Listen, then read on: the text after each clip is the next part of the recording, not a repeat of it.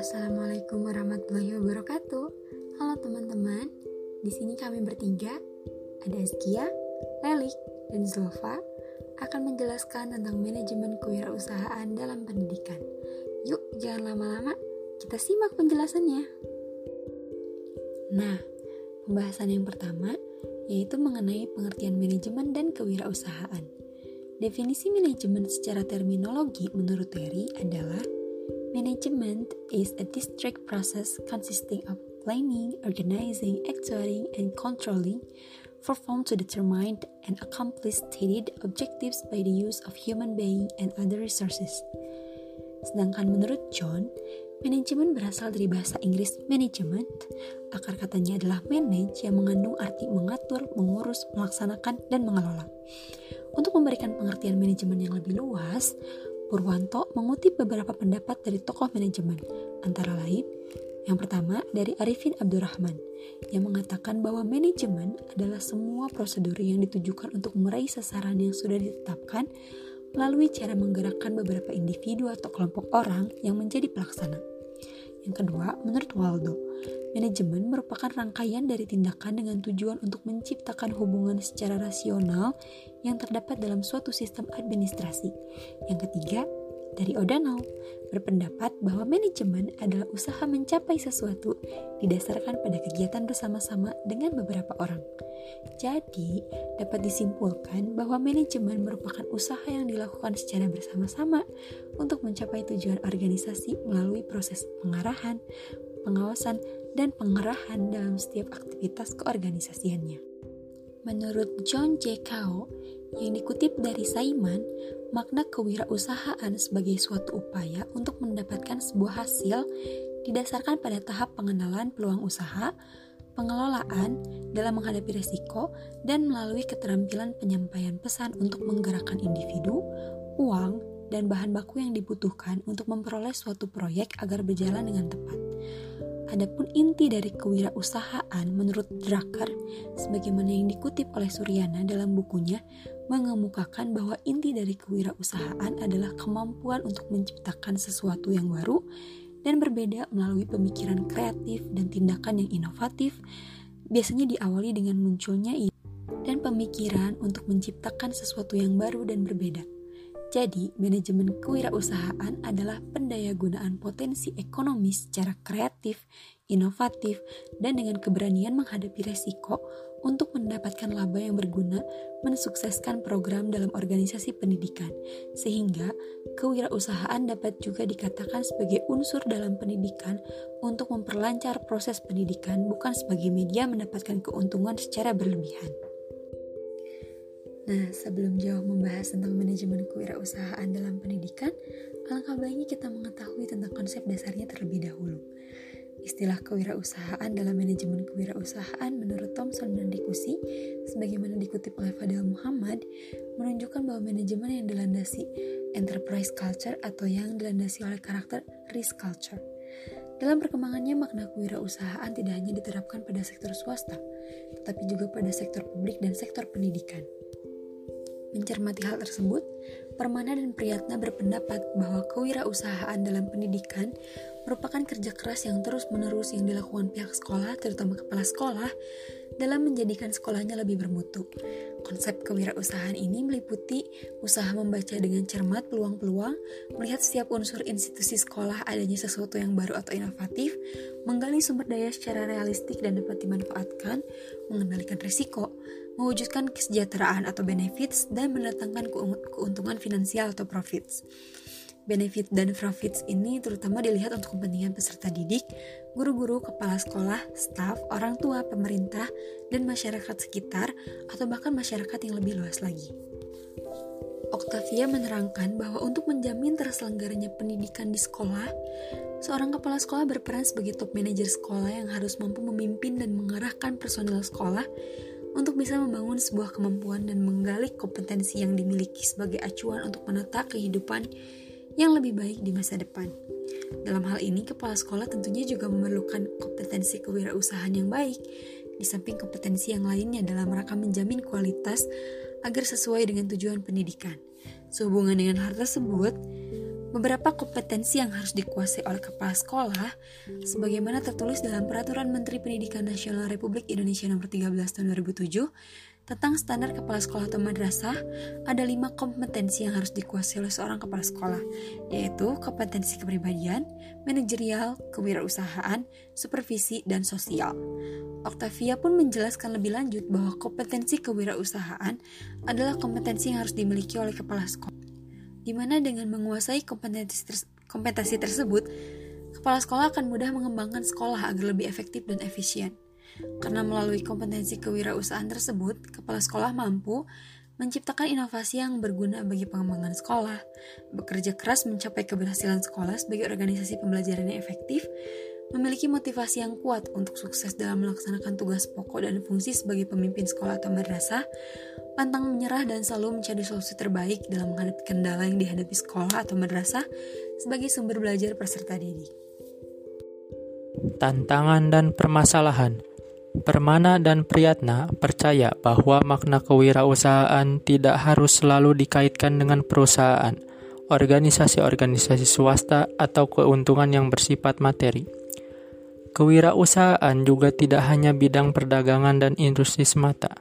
Kewirausahaan justru dialamatkan kepada organisasi-organisasi pemerintah yang memberikan pelayanan berupa jasa kepada publik ini berarti bahwa sekolah tidak dapat melepaskan keberadaannya dari prinsip kewirausahaan. Kewirausahaan merupakan urusan setiap pengelola sekolah, lebih-lebih dalam menghadapi kondisi kritis kehidupan bangsa yang berkepanjangan. Kewirausahaan menjadi kebutuhan mendesak untuk segera melingkupi kehidupan kerja para pengelola sekolah. Beberapa kondisi berikut menurut Permana dan Priyatna memperkuat hubungan yang dimaksudkan. 1. Saat ini semakin tumbuh dan berkembangnya pesaing-pesaing sekolah, terutama sekolah yang telah memiliki pendidikan atau kurikulum yang terpadu, suasana pendidikan yang informal, serta belajar sehari full atau full day system dan menyenangkan. Pola evaluasi dilengkapi dengan portofolio, profesionalitas guru yang handal, sarana atau prasarana, dan fasilitas pendidikan yang mencukupi. 2. Ketidakpercayaan atas metode-metode tradisional dalam manajemen organisasi dan proses pendidikan yang dianggap masih amat tipikal. Di samping manajemennya yang masih birokratik, profesionalisme manajemen yang dilakukan kepala sekolah saat ini masih belum memadai.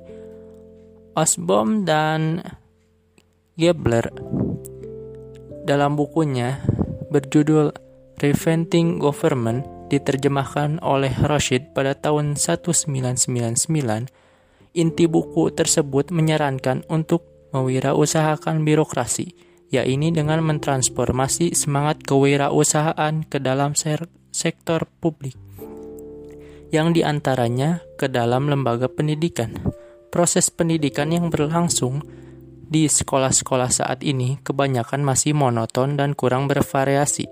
Para pendidikan, para pendidik dan tenaga kependidikan atau PTK belum memiliki agenda inovasi yang memadai. Sekalipun agenda inovasi itu telah mereka miliki, tidak sedikit mereka menemui berbagai hambatan dan kesulitan dalam melaksanakannya. Ketiga, terdapat di antara pendidik atau tenaga kependidikan yang pintar dan memiliki ide-ide brilian lebih suka memilih menjadi seorang wirausaha. Dan di antara mereka yang keluar dari statusnya sebagai pendidik dan tenaga kependidikan untuk kemudian beralih menjadi seorang wirausaha. Atau sekalipun statusnya masih PTK, Sering pekerjaan pokok mereka terabaikan karena kewirausahaannya tersebut. Konsep ini menyarankan agar peran perorangan dalam bisnis mereka itu diimbangi dengan dikembangkannya program entrepreneurship dalam perusahaan. Contoh aktivitas dasar bisnis bagi sekolah. Untuk jenis aktivitas dasar berbisnis di sekolah, dipilih dan dikembangkan untuk memperoleh keuntungan finansial dan sumber daya pendukung untuk mencapai visi sekolah. Pada konsep Lupiyodi, dan Wajik. Pada tahun 1998, jenis aktivitas dasar meliputi kegiatan produksi, distribusi, dan konsumsi. Dengan mempelajari potensi lingkungan internal dan eksternal, kepala sekolah beserta staf dan pemangku kepentingan lainnya dapat memilih, melakukan, dan mengembangkan jenis-jenis aktivitas bisnis berupa produksi, distribusi, dan konsumsi. Untuk aktivitas produksi, sekolah berusaha membuat atau menyediakan jenis dan jumlah barang atau memberikan pelayanan jasa yang tepat sesuai dengan permintaan dan kebutuhan. Aktivitas produksi dapat mengacu pada penggalian dan pemanfaatan sumber daya alam. Misalnya, kita ambil contoh uh, dari daerah pedalaman atau pegunungan dapat berinisiatif baik langsung ataupun melalui komite sekolah bekerja sama dengan pemerintahan setempat memanfaatkan lahan kosong di sekitar untuk bisnis bidang pertanian, peternakan, atau perikanan. Di dalam dalam bidang pertanian, misalnya sekolah dapat menggerakkan para siswanya melakukan penanaman pohon albasia secara massal atau menanam komoditas lain yang dapat dipanen dalam jangka, jangka waktu yang relatif singkat, seperti menanam jagung, kacang tanah, ketela pohon, sayuran, dan lain-lain. Sekolah juga dapat mengembangkan peternakan, misalnya ayam, kambing, atau biri-biri, atau perikanan pada kolam sekolah. Tentu saja, aktivitas sekolah di pedesaan dan pedalaman berbeda dengan aktivitas sekolah di perkotaan Misalnya yang sudah kita kenal selama ini adalah koperasi. Koperasi sekolah mempunyai sasaran yang ingin dicapai. Sasaran tersebut menurut Suwandi dalam Lindawati dan Suyanto tahun 2015 yaitu mengenalkan koperasi secara langsung dan melakukan kegiatan usaha koperasi secara langsung.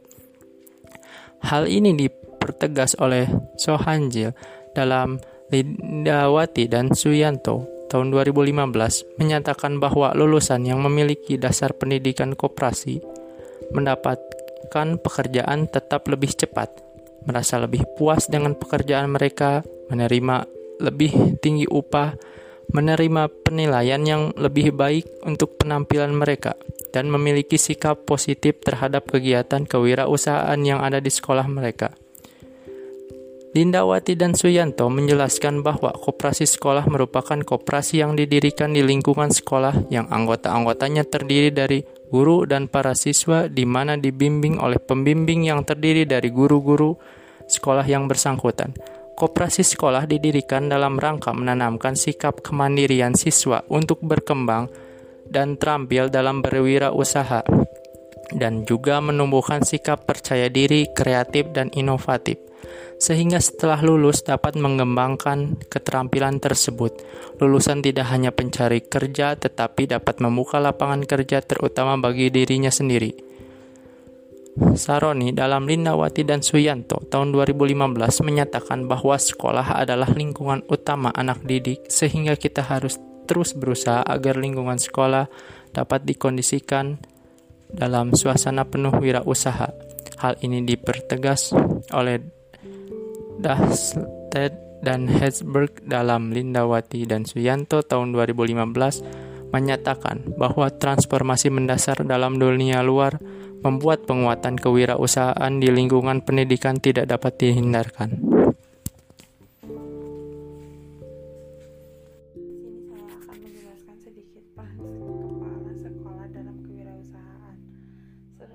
sesuai dengan Permen nomor 13 tahun 2007 tentang standar kompetensi kepala sekolah dimensi dimensi kompetensi kewirausahaan sebagai berikut. Satu menciptakan inovasi yang berguna bagi pengembangan sekolah atau madrasah.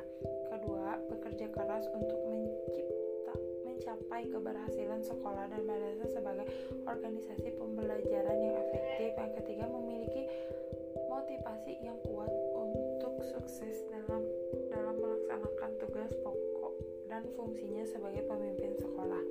Keempat, pantang menyerah dan selalu mencari solusi terbaik dalam menghadapi kendala yang dihadapi sekolah. Dan terakhir, memiliki naluri kewirausahaan sebagai dalam mengelola ke kegiatan produksi atau jasa sekolah sekolah ataupun madrasah sebagai sumber belajar peserta didik. Selain itu, kepala sekolah sebagai pengendal di dalam penyelenggara pendidikan, baik yang berkaitan dengan pengelola, pengelolaan maupun dengan pembelajaran di sekolah. Dalam implementasi kewirausahaan, kepala sekolah berperan sebagai pemimpin, manajer, administrator, dan supervisor.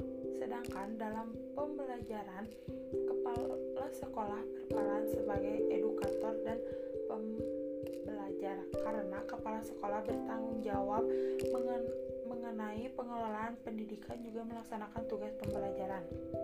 Selain itu juga ada tugas kepala sekolah adalah meningkatkan mutu pembelajaran dengan mempengaruhi mempengaruhi menggerakkan memberdayakan dan mengembangkan segala sumber daya yang ada di lingkungan. Salah satunya adalah pembelajaran kewirausahaan berdasarkan hasil observasi sebagai jenjang pendidikan di Indonesia sebagian besar jenjang pendidikan belum mengoptimalkan pendidikan kewirausahaan karena sebagai kepala sekolah SD, SMP, dan SMA serta guru masih berasumsi bahwa kewirausahaan sebagai kegiatan bisnis murni. Yang selanjutnya ada keterampilan membangun usaha-usaha institusi sekolah yang bersifat wirausaha. Uh, lembaga pendidikan yang memiliki tujuan atau praktik yang memperlihatkan secara tidak langsung ke arah manajemen kewirausahaan, maka akan menghas uh, maka akan dengan mudahnya untuk berkembang. Tidak sedikit dinas pendidikan yang ada di kota maupun di kabupaten memiliki pemikiran terkait pengelolaan sekolah yang bersifat keswastaan. Uh, maksud keswastaan itu adalah swa yang diartikan sendiri, sedangkan sta yang berarti berdiri. Namun dalam artian ini uh, bahwa sekolah negeri ini menerapkan keswastaan ini tuh bukan mengubah lembaga menjadi sebuah lembaga swasta melainkan mereka berusaha mengoptimalkan potensi yang berada dalam sekolah itu agar uh, dalam proses pengolahan pendidikan itu dapat uh, secara optimal.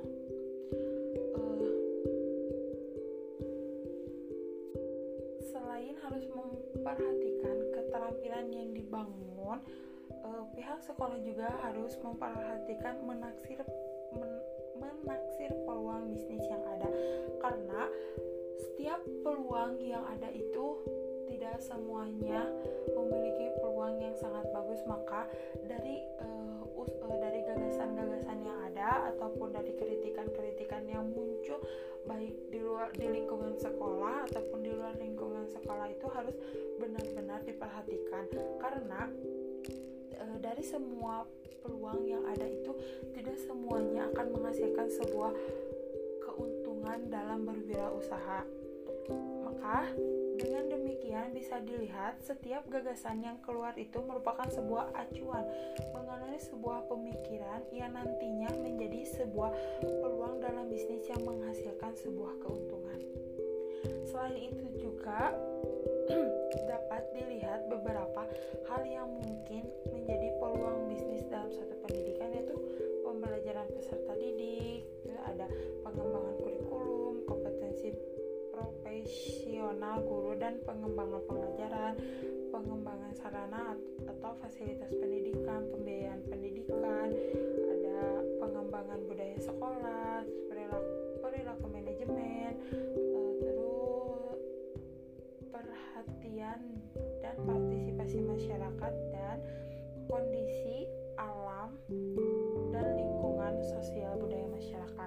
Selanjutnya ada uh, mengembangkan gagasan dan peluang pasar. Uh, pada dasarnya, uh, jika sekolah ataupun institusi lembaga pendidikan itu telah mengetahui bahwa ada peluang yang bisa diambil untuk dijadikan bisnis dan akan menghasilkan sebuah keuntungan bagi sekolah itu sendiri atau bagi lembaga pendidikan itu sendiri maka selain melihat peluang yang ada juga harus diperhatikan uh, peluang pasar. Apakah apakah dalam pasar itu apa saja yang dibutuhkan dalam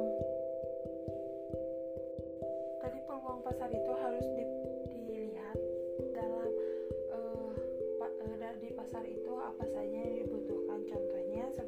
keperluan sejumlah barang atau jasa dan ini juga harus dilihat bahwa keperluan atau jasa apa saja sih yang dibutuhkan. Selanjutnya ada menaksir kemampuan diri dan mencari modal. Pas uh, bisa dilihat bahwa pengusaha itu pasti akan dengan cara, berbagai cara uh, agar mendapatkan sebuah modal. Karena dari modal itu uh, seorang pengusaha akan mendapatkan sebuah imbalan mewirausahakan institusi pendidikan tidak berangkat tidak berangkat dari nol tetapi juga tidak terlampau mengandalkan modal pinjaman. Karena pada umumnya baik sekolah yang berada di kawasan perkotaan atau daerah terpencil belum secara menyeluruh dapat memperhatikan kondisi uh, di sekitar. Karena uh, karena mereka hanya memanfaatkan dalam pencarian modal yang mereka lihat di lingkungan saja. Uh, dalam era sekarang, apa salahnya sekolah melakukan sebuah manajemen yang cerdas yang bisa mendapatkan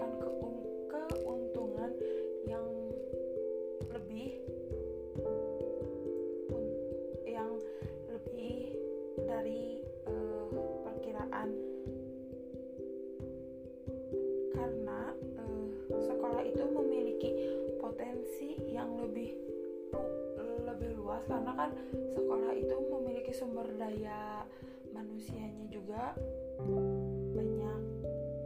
Dan selanjutnya ada memulai dan mengelola suatu usaha. Setelah melihat peluang yang ada serta pengumpulan modal yang telah ditem yang telah ditemukan maka uh, mengelola uh, suatu usaha itu mungkin akan lebih mudah karena uh, peluang untuk um, suatu bisnis suatu usaha itu sudah terlihat dan permodalan juga sudah ada.